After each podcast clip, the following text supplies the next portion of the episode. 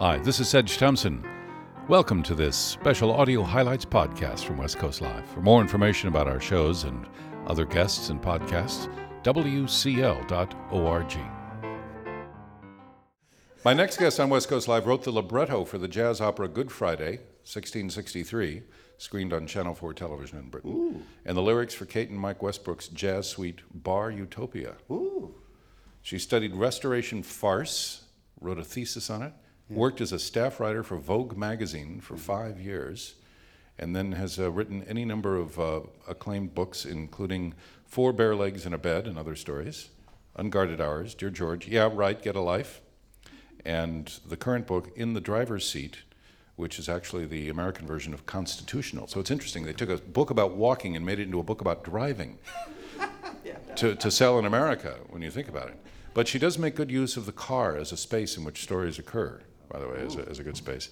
And there are a number of words that she sometimes uses, like phrases like wealthy frondescence, marble fittermice, and uh, other such uh, phrases, or one in which somebody turns and reveals themselves like a mackerel in a shiny, shiny flash of silver, and, and uh, other great phrases. She's a, a marvelous writer. This is a new collection of stories called In the Driver's Seat, published by Knopf. Please welcome from London, Helen Simpson to West Coast Live. Great to have you. Have a- have a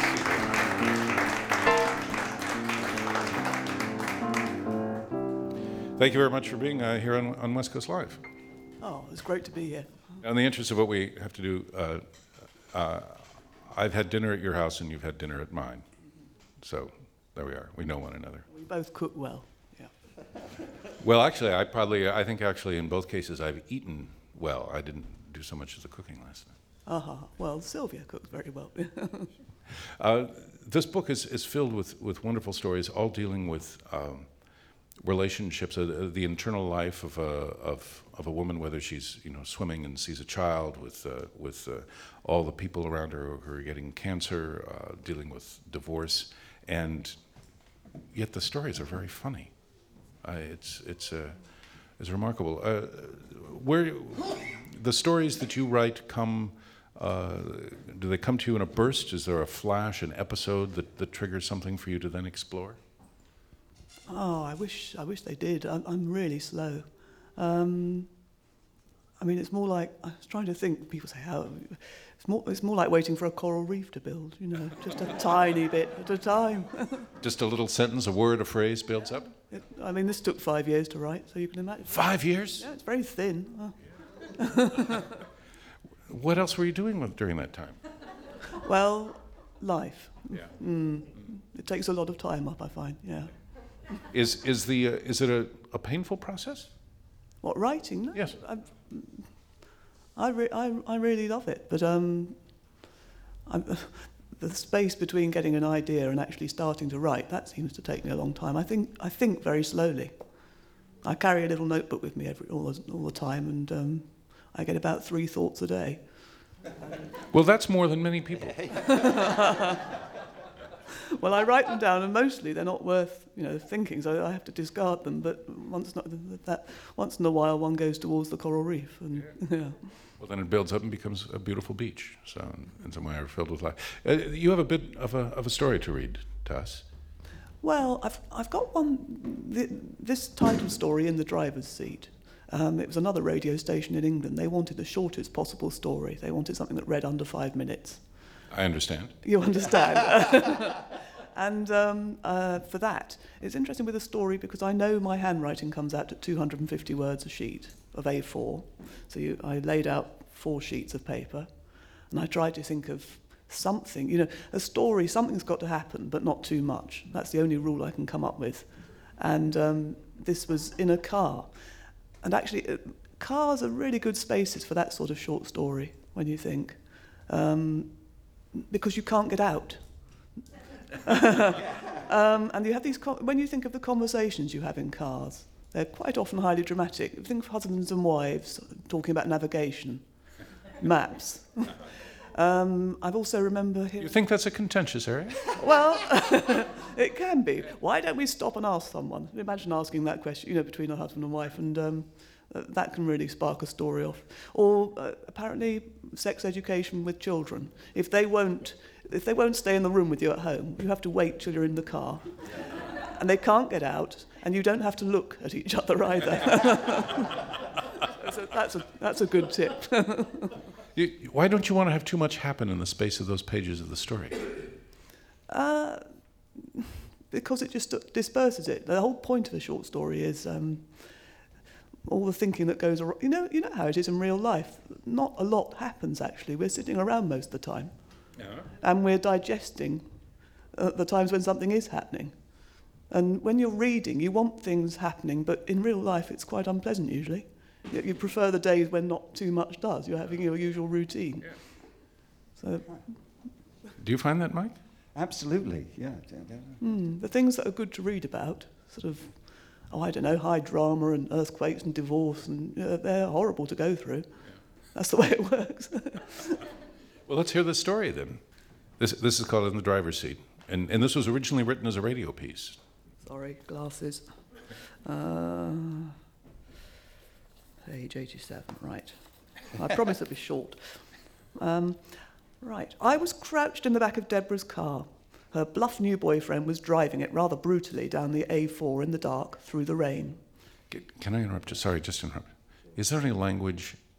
I can't remember if there's any language in this one that's. Um, any swear words? Yeah. Uh, I'll bleep if I get Okay, thanks. Thanks. Okay, you can start at the top. I can't remember one. Um, w- shall I read again? Yeah, yeah. I was crouched in the back of Deborah's car. Her bluff new boyfriend was driving it rather brutally down the A4 in the dark through the rain. We were on our way to Maidenhead, where the party was.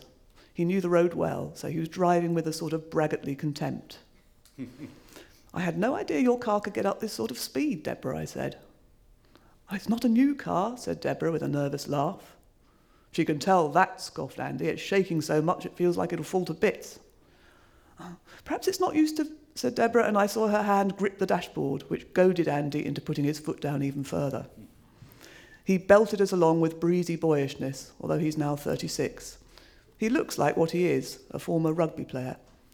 Injuries stopped him a couple of years ago, and he's concerned about running to fat. You should try rowing now you're living in Isleworth, I'd said over dinner. You really should. You're the right build. You'd love it. I noticed how he bristled, how a sullen flash of resentment flew at me from his force field. And he doesn't like being told what he'd like, laughed Deborah watchfully across the table. Back on the A4, Andy was intent on forcing the car, a decent elderly polo, up into the 90s if he possibly could. Deborah was at the limit of her tact and patience. "I- I'm not sure my poor old car will be able to take this, she murmured. You never know till you try, caroled Andy above the roaring of the engine. Actually, I'm feeling a bit sick, she said, uncertain, but it made no difference. He obviously couldn't bear to be in the passenger seat unless it was absolutely necessary. That is, unless he'd had what he would call a skimful. The way a man drives gives a surprisingly accurate idea of what he's like in other areas. Does he crash his way through the gears? Does he speed or stall? Does he get nasty at the lights? I gazed at the back of Andy's head. You certainly wouldn't want him sitting on your tail, I thought, with a coarse mental chuckle. I, I was trying to disregard the awareness that I was bumping along on a mad, dangerous, out of control toboggan ride. It seemed a good time to describe my next door neighbour's teenage daughter's horror when I told her how the new speed cameras work. Her eyes had stretched in shock. She'd obviously been speeding all over London in her father's Ford Mondeo, I said. They photographed the face at the wheel as well as the car's number plates, I told her. Deborah skipped the laugh in the story and went straight for the element that worried her. The thing is, Andy, she said, would be brave, trying to sound mock truculent. This is my car, and if it's photographed by the speed cameras, I'll be the one who's held responsible. Ho, ho, ho, said Andy, spitefully, I thought. I'm not joking anymore, Andy, she said, still timid in the shade of his massive macho aura. I could lose my license. Oh dear me, crowed Andy, and the car bowled creakingly along at 90. Was he wanting her to beg him? But then I find it very difficult to keep my job, she protested. It's not funny. No, it's not funny, he mocked, not slackening the pace at all. She is five years older than him, gets back from work in time to help her two children with their homework, reviews the rate she pays on her mortgage every half year.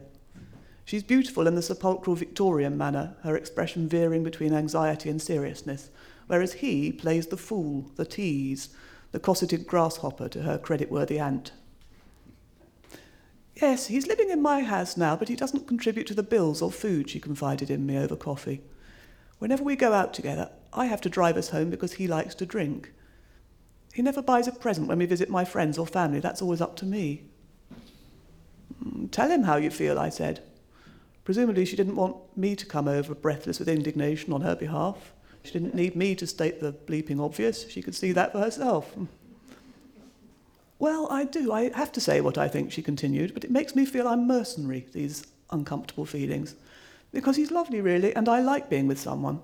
I've been on my own for a while now, and everything's fine. My job's secure, the children are fine. But I want to be married again, that's the trouble. I like the married state. And Andy wants to belong. He wants to get married. He's, he said to me, What if anything were to happen to you? I wouldn't feel secure unless I knew I could stay on in the house. and of course, there's always the fear that he might leave me. He would feel happier if I transferred the house title into joint names. Hmm. Men like to be trusted, don't they? Hmm. I imagine we all do, I'd said, like to be trusted. Oh, I'll be 41 next year. Andy's saying he wants my child. She laughed, hands wiping her brow, and looked down at the table in confusion. That had been some weeks ago. The rain was very heavy now. The windscreen wipers were going at a double lick. Why on earth had I agreed to a lift to this party? I thought of my own car, my little green Fiat, with longing. I love my car. It makes me feel light and free. It means nobody can bully me about not drinking, and I can leave whenever I want to. All those sulky end of party dramas of coercion and constraint, the driver wanting to go and the drinker wanting to stay, I don't have to do them. Although I would tonight. Why had I said yes? I looked at the two antagonistic heads in front of me, sorry, his and hers, parental, and I felt like a child crouching in the back on my own, their child. Andy, I really am feeling a bit sick, said Deborah faintly. I do wish you'd slow down. That brought back Deborah's troubled laughter over coffee that time, her hand swiping her brow in confusion as she told me what he wanted. And I thought, I wonder. Helen Simpson reading from the story In the Driver's Seat, the title story of this collection. This is Sedge Thompson. Thanks for listening to this podcast. Try out others from West Coast Live right here, and we look forward to having you in one of our audiences one day. For more information, wcl.org.